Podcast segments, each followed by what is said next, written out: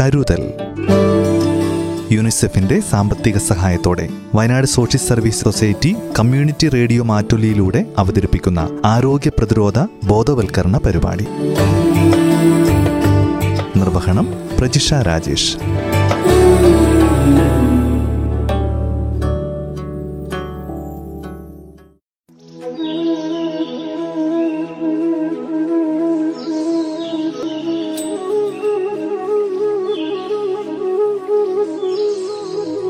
നമസ്കാരം എല്ലാ പ്രിയ ശ്രോതാക്കൾക്കും കരുതലിന്റെ പുതിയൊരധ്യായത്തിലേക്ക് സ്വാഗതം. ഓരോ ജനസമൂഹവും പിന്തുടരുന്ന ശാസ്ത്രീയ തത്വങ്ങൾ ഒട്ടേറെ ആളുകളുടെ ഒട്ടേറെ നാളത്തെ ശ്രമഫലമായി ഉണ്ടായതാണ്. അതേസമയം ചില തത്വശാസ്ത്ര കടുംപിടുത്തങ്ങളിൽ ഊന്നി നിന്നുകൊണ്ട് ഇത്തരം മുന്നേറ്റങ്ങളെ തടയാൻ ശ്രമിക്കുന്നവരും വിരളമല്ല. ജീവശാസ്ത്രവും അതിലേറ്റവും വികാസം പ്രാപിച്ച മെഡിക്കൽ ശാസ്ത്രവും. അതിന്റെ തന്നെ പ്രധാന ഉപവിഭാഗങ്ങളിലൊന്നായ ഇമ്മ്യൂണോളജിയും ഇത്ര കണ്ട് വികസിച്ചിരിക്കുന്ന ഇന്നത്തെ കാലത്തും വാക്സിനേഷൻ എന്ന സങ്കേതം ശുദ്ധ അസംബന്ധമാണെന്ന് വാദിക്കുന്നവർ ഒട്ടേറെ പേരുണ്ട്. പ്രതിരോധ കുത്തിവയ്പ്പുകളുമായി ബന്ധപ്പെട്ട തെറ്റിദ്ധാരണകളെക്കുറിച്ച് ഇന്നത്തെ അധ്യായത്തിൽ കേൾക്കാം. Radio Mattoli station director father Bijo Thomas Karukappally Wayanad Covid control room nodal officer doctor A സുകുമാരനുമായി സംസാരിച്ചത്.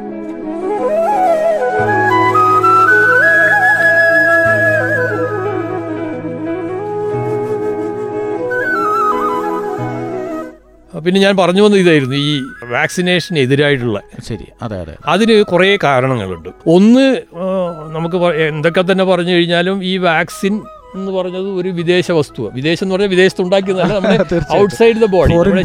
നമ്മുടെ ശരീരത്തിന് പുറത്തുള്ള പുറത്തുനിന്നുള്ള ഒരു സാധനം ആയതുകൊണ്ട് അതെ. ചിലപ്പോൾ ചെറിയ മൈൽഡ് ആയിട്ടുള്ള കോംപ്ലിക്കേഷൻസ് ഒക്കെ കാണി സൈഡ് ഇഫക്ട്സ് മിക്കവാറും എല്ലാ വാക്സിനും ചെറിയ പനി ഉണ്ടാവും പിന്നെ ചില ചില വാക്സിനുകൾക്ക് ചിലർക്ക് അലർജി ഉണ്ടാക്കും. ചിലരുടെ അലർജി വളരെ ഗുരുതരമായിരിക്കും ആൻഫലാക്സിസ് വളരെ അപൂർവം എന്ന് വെച്ചാൽ ഒരു പത്ത് ലക്ഷത്തിലൊക്കെ ഒരാളൊക്കെ ചിലപ്പോൾ സിവിയറായിട്ടുള്ള ആൻഫലാക്സിസ് എന്ന് പറയുന്ന അവസ്ഥയിലേക്ക് പോകാം. പിന്നെ ചില വാക്സിനുകൾ അതിന്റെ അകത്തുള്ള ഘടകങ്ങൾ ഇപ്പം പോളിയോ വാക്സിന് പണ്ട് പറയായിരുന്നു ലൈവ് അറ്റൻവേറ്റഡ് വാക്സിൻ എന്നാണ് അതിൽ പറയുക. അതായത് അതിന്റെ അകത്തുള്ള ഈ രോഗത്തിന്റെ രോഗാണുവിന്റെ ഘടകം അത് രോഗാണു നശിപ്പിച്ച രോഗാണുമല്ല അതിന്റെ വീര്യം കുറച്ച രോഗാണുവാണ്.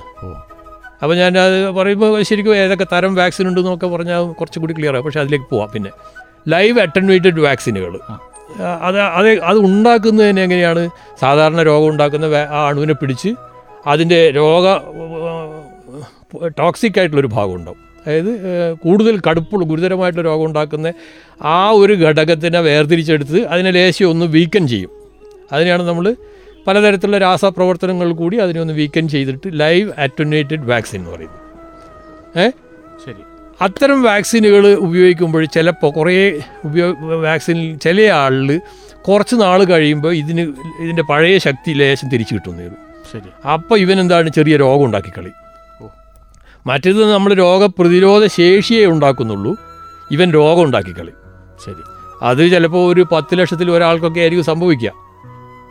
അപ്പോൾ അത് ഈ വാക്സിനേഷന് എതിരായിട്ടുള്ള ഒരു ഒരു വാദ അല്ല ഒരു ഒരു ആർഗ്യുമെന്റിന് ഒരു കാരണവും ഏതെങ്കിലും ഒരാൾക്ക് എവിടെയെങ്കിലും സംഭവിച്ചു. ഉണ്ടെങ്കിൽ ഇപ്പോഴത്തെ കാലത്ത് ഇപ്പോഴത്തെ കാലത്ത് അത് പ്രത്യേകിച്ചും സോഷ്യൽ മീഡിയ വല്ലാതെ അത് എക്സ്പ്ലോയിറ്റ് ചെയ്യും. അതെ അതെ അതെ അതെ.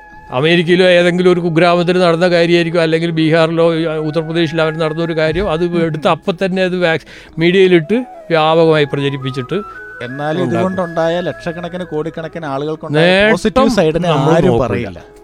അപ്പോൾ അതങ്ങനെ. പിന്നെ ഇടക്കാലത്ത് ഒരു ആർഗ്യുമെന്റ് എന്താ വന്നു വെച്ച് കഴിഞ്ഞാൽ ഇതെല്ലാം വിദേശ രാജ്യങ്ങളുടെ പണിയാ. വിദേശ ശക്തികളുടെ സൂത്രപ്പണികളാണ് ഇന്ത്യയിൽ പ്രത്യേകിച്ചും ചില പ്രത്യേക മതവിഭാഗങ്ങളെ ടാർഗറ്റ് ചെയ്തുകൊണ്ട് ഈ വാക്സിൻ അവരിൽ കടത്തി വിട്ട് കഴിഞ്ഞാൽ അവരുടെ രോഗ രോഗപ്രതിരോധ ശേഷി കുറക്കുന്നു മാത്രമല്ല ഫാദർ നേരത്തെ പറഞ്ഞവർ അവരെ മൊത്തം ശേഷി തന്നെ കുറക്കും. പ്രത്യേകിച്ച് പ്രജനന ശേഷി കുറക്കാനുള്ള ഒരു തന്ത്രം ഇതിനകത്തുണ്ടോ എന്നുള്ളത് ഒരു ഒരു ഒരു ഗൂഢാലോചനയും കൂടി ഒരു ചിന്ത ജനങ്ങളുടെ ഇടയിൽ മിസ്കൺസെപ്ഷൻസ് ആയിട്ട് ഇപ്പോഴും നിലനിൽക്കുന്നു. ഒരുപക്ഷെ ഇന്ത്യ റിപ്ലേസിലായിരിക്കും. ഈ പറഞ്ഞ രീതിയിൽ അപ്പോൾ ചെറിയ ഒരു സൈഡ് ഇഫക്റ്റുകൾ മിക്കവാറും എല്ലാത്തിനും ഉണ്ടാവും. ചില വാക്സിൻ ഉണ്ട്. ഉദാഹരണമായിട്ട് മീസിൽസ് വാക്സിൻ മീസിൽസ് വാക്സിൻ എന്ന പ്രശ്നം എന്ന് വെച്ച് കഴിഞ്ഞാൽ നമ്മളത് സാധാരണ ഫാക്ടറിയിൽ നിന്ന് വരുന്ന ചെറിയ കുപ്പിയിൽ ഡ്രൈഡ് പൗഡർ ആയിട്ടാണ് ശരി. അതിനെ നമ്മൾ സൊല്യൂഷനാക്കി മാറ്റണം. അത് നമ്മൾ ഈ കുത്തിവയ്പ്പ് കൊടുക്കുന്ന ദിവസം മാത്രമേ ചെയ്യാൻ പാടുള്ളൂ. അത് തന്നെ നമ്മൾ ആ സൊല്യൂഷൻ ഉണ്ടാക്കി കഴിയാൻ ഉണ്ടാക്കാൻ ഉപയോഗിക്കുന്ന ഒരു സൊല്യൂഷൻ ഉണ്ടാവും. അത് ഇവരെ ഈ മാനുഫാക്ചറർ പറയുന്ന ആ സൊല്യൂഷൻ തന്നെ ആയിരിക്കണം. മാറി ചെയ്യാൻ പാടില്ല. ശരി. മാത്രമല്ല ഇത് ഡിസോൾവ് ചെയ്ത് കലക്കി വെച്ച് കഴിഞ്ഞാൽ ഒരു രണ്ട് മണിക്കൂറിനുള്ളിൽ അത് ഉപയോഗിക്കണം. ഇല്ലെങ്കിൽ ഇല്ലെങ്കിൽ അത് അത് ഇങ്ങനെ തുറന്നു വെച്ച് കഴിഞ്ഞാൽ അന്തരീക്ഷത്തിൽ വേറെ അണുക്കൾ അതിനകത്ത് കയറി കൂടിയിട്ട് അത് ചീത്തയാക്കി മാത്രമല്ല ആ അണുക്കളുടെ പ്രവർത്തനം കാരണം ആളിൽ വളരെ കോംപ്ലി സിവിയർ ആയിട്ടുള്ള കോംപ്ലിക്കേഷൻ ഉണ്ട് ശരി. ഇപ്പം തന്നെ ആണെങ്കിലും കോവിഡ് വാക്സിന് നമുക്ക് പത്ത് പേര് അല്ലെങ്കിൽ പന്ത്രണ്ട് പേര് നിർബന്ധമായിട്ട് ഉണ്ടാകണം എന്നാലേ ഒരു ബയൽ പൊട്ടിക്കാവൂ പറയുന്നത്. എന്നൊക്കെ പറയുന്നത്. അത് പക്ഷേ ഈ. മീസിൽസ് വാക്സിൻ വളരെ ഇമ്പോർട്ടന്റ് ആണ്. അത് വളരെ നൊട്ടോറിയസ് ആണ് ഫോർ കണ്ടാമിനേഷൻ ശരി ശരി ശരി. അതുകൊണ്ട് എന്താണ്ടാവും ഇപ്പോൾ നമ്മൾ ഏതെങ്കിലും നമ്മൾ പത്ര പേപ്പറിൽ പലപ്പോഴും ഉണ്ടായിട്ടുണ്ട്. അപ്പോൾ അത് ഇത് ദൂര സ്ഥലത്ത് അതായത് ആസാമിലേക്ക് കുഗ്രാമങ്ങളിൽ വാക്സിനേഷൻ നടത്തി രണ്ട് ദിവസം കഴിഞ്ഞപ്പോൾ ഒന്ന് രണ്ട് കുട്ടികൾ മരിച്ചുപോയി എന്നുള്ള വാർത്തകളൊക്കെ പണ്ടുണ്ടായിട്ടുണ്ട്. അപ്പോൾ അത് മനസ്സിൽ നിന്ന് പോകില്ല ആരുടെയും. പക്ഷേ എങ്ങനെയാണ് ഇത് സംഭവിച്ചത്? നമ്മൾ വാക്സിൻ കൈകാര്യം ചെയ്തപ്പോഴുള്ള അശ്രദ്ധയാണ്. ഈ അശ്രദ്ധയെ പൊതുവെ പറയാനായിട്ട് ചിലപ്പോൾ അത് എവിടെ ആർക്ക് എന്തെന്നുള്ള ഒരു കുറ്റകരമായി തീരാതിരിക്കാൻ വേണ്ടി കൂടിയായിരിക്കും. ഫോൺ ചെയ്യാനുള്ള ഒരു പ്രയാസം ഉണ്ടാവും. അത്. അങ്ങനെയുള്ള ഒരു പ്രശ്നമുണ്ട്. അപ്പോൾ അതും. നമ്മൾ ഈ ഏത് വാക്സിനും കൂടി അങ്ങോട്ട് കൂട്ടി കലർത്തും അതാണ് സാർ മുമ്പേ പറഞ്ഞ കോൾ ചെയിന്റെ ഒരു പ്രത്യേകതയും പിന്നെ ഈ വളരെ കെയർഫുൾ ആയിട്ട് കൊടുക്കണം എന്ന് പറഞ്ഞു. ഇവരെല്ലാം കറക്റ്റായിട്ട് ട്രെയിനിങ് കിട്ടിയ ആൾക്കാർ മാത്രമേ ഇത് കൊടുക്കാവൂ.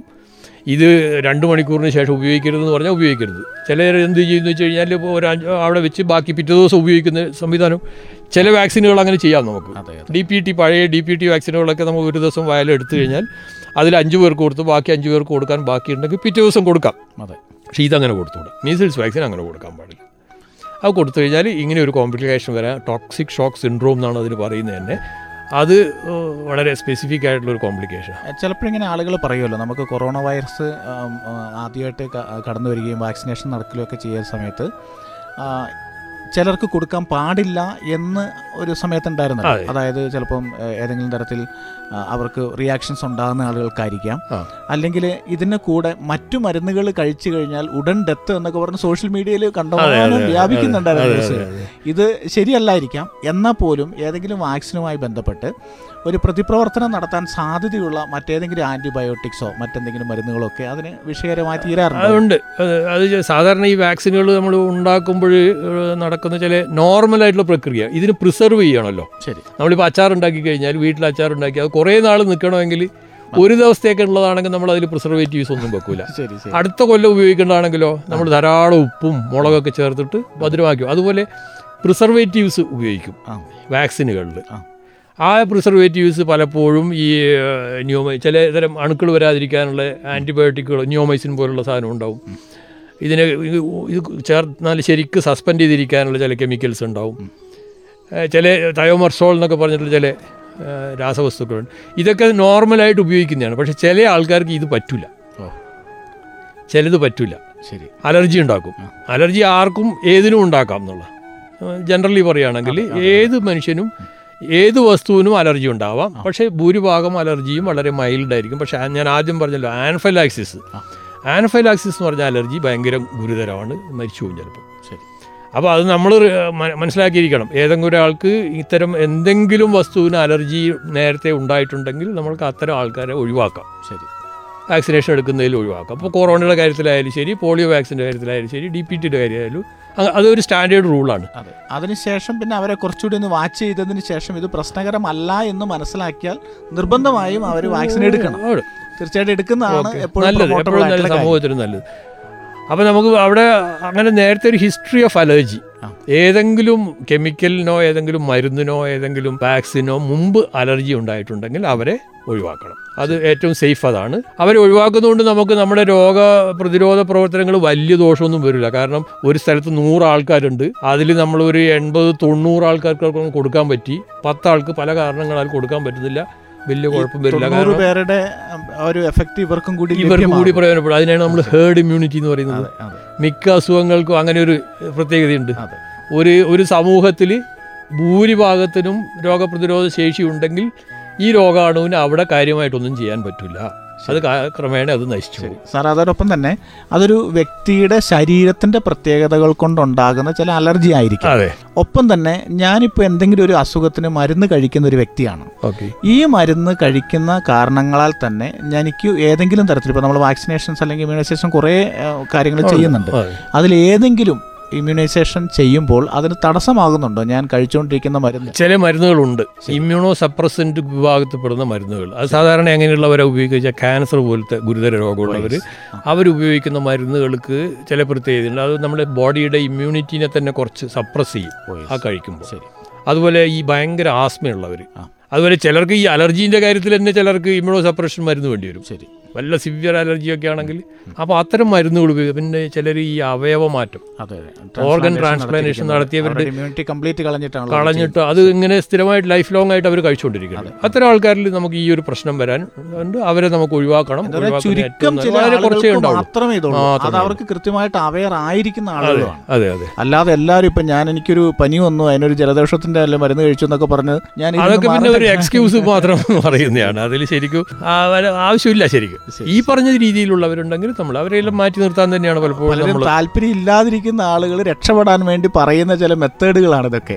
അപ്പൊ പിന്നെ ഒരു പരിധി വിട്ട് നമുക്ക് ഫോഴ്സ് ചെയ്യാനും പറ്റില്ല. കാരണം ഇതൊരു വ്യക്തിപരമായ ഒരു കാര്യമായതുകൊണ്ട് പക്ഷെ കേൾക്കുന്ന ജനങ്ങൾ മനസ്സിലാക്കേണ്ടത് കൃത്യമായും എല്ലാവരും എടുക്കേണ്ടതാണ്. എടുക്കേണ്ടത് ഞാനെന്ന് പറയുന്ന വ്യക്തിക്ക് വേണ്ടി മാത്രമല്ല ഞാൻ ജീവിച്ചിരിക്കുന്ന എന്റെ കുടുംബത്തിനും എന്റെ സമൂഹത്തിനും വേണ്ടി കൂടിയാണെന്നുള്ള കാര്യമാണ്. ശ്രോതാക്കൾ ഇന്ന് കരുതലിലൂടെ കേട്ടത് Wayanad Covid control room nodal officer doctor A Sukumaran radio Mattoli station director father Bijo തോമസുമായി സംസാരിച്ചത്. പ്രതിരോധ കുത്തിവയ്പ്പുകളുമായി ബന്ധപ്പെട്ട് നമ്മൾ സാധാരണയായി കേൾക്കുന്ന മിത്തുകളെക്കുറിച്ചും വാസ്തവവിരുദ്ധമായ കാര്യങ്ങളെക്കുറിച്ചുമാണ് ഡോക്ടർ എ. സുകുമാരൻ ഇന്നീ അധ്യായത്തിലൂടെ പങ്കുവച്ചത്. പ്രതിരോധ കുത്തിവയ്പ്പുകളെക്കുറിച്ചുള്ള വിവരങ്ങൾ ഇവിടെ തീരുന്നില്ല. കരുതലിന്റെ അടുത്ത അധ്യായത്തിൽ കൂടുതൽ വിവരങ്ങളുമായി വീണ്ടുമെത്താം. അതുവരേക്കും നന്ദി നമസ്കാരം.